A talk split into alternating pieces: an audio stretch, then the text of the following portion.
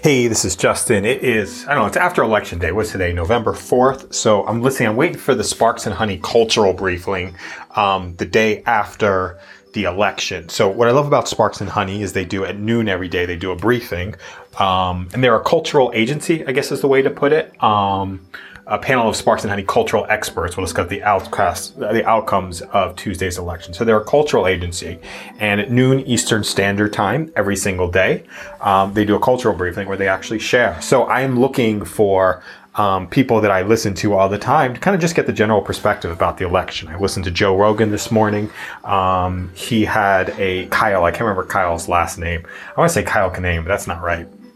He had Kyle on um, you know, to his podcast, really just educated me and kind of the rest of the planet, I guess, around um, how the counting of the ballots is actually is, is, happening. And I'm sure that information's out there, but didn't realize some states are counting in person first, some states are counting external first. So going to those places that where we feel like you know there's a different perspective in those places where we've had entertainment. Um, or or have been educated throughout the year to really start getting our education about what's going on to uh, to calm the nerves. So, um, yeah, I am live podcasting as this is actually going on. I will probably record a couple of other episodes um, throughout the. Uh, throughout the day. Um, I've got a couple of different meetings here just to share some thoughts. Oh, this is awesome.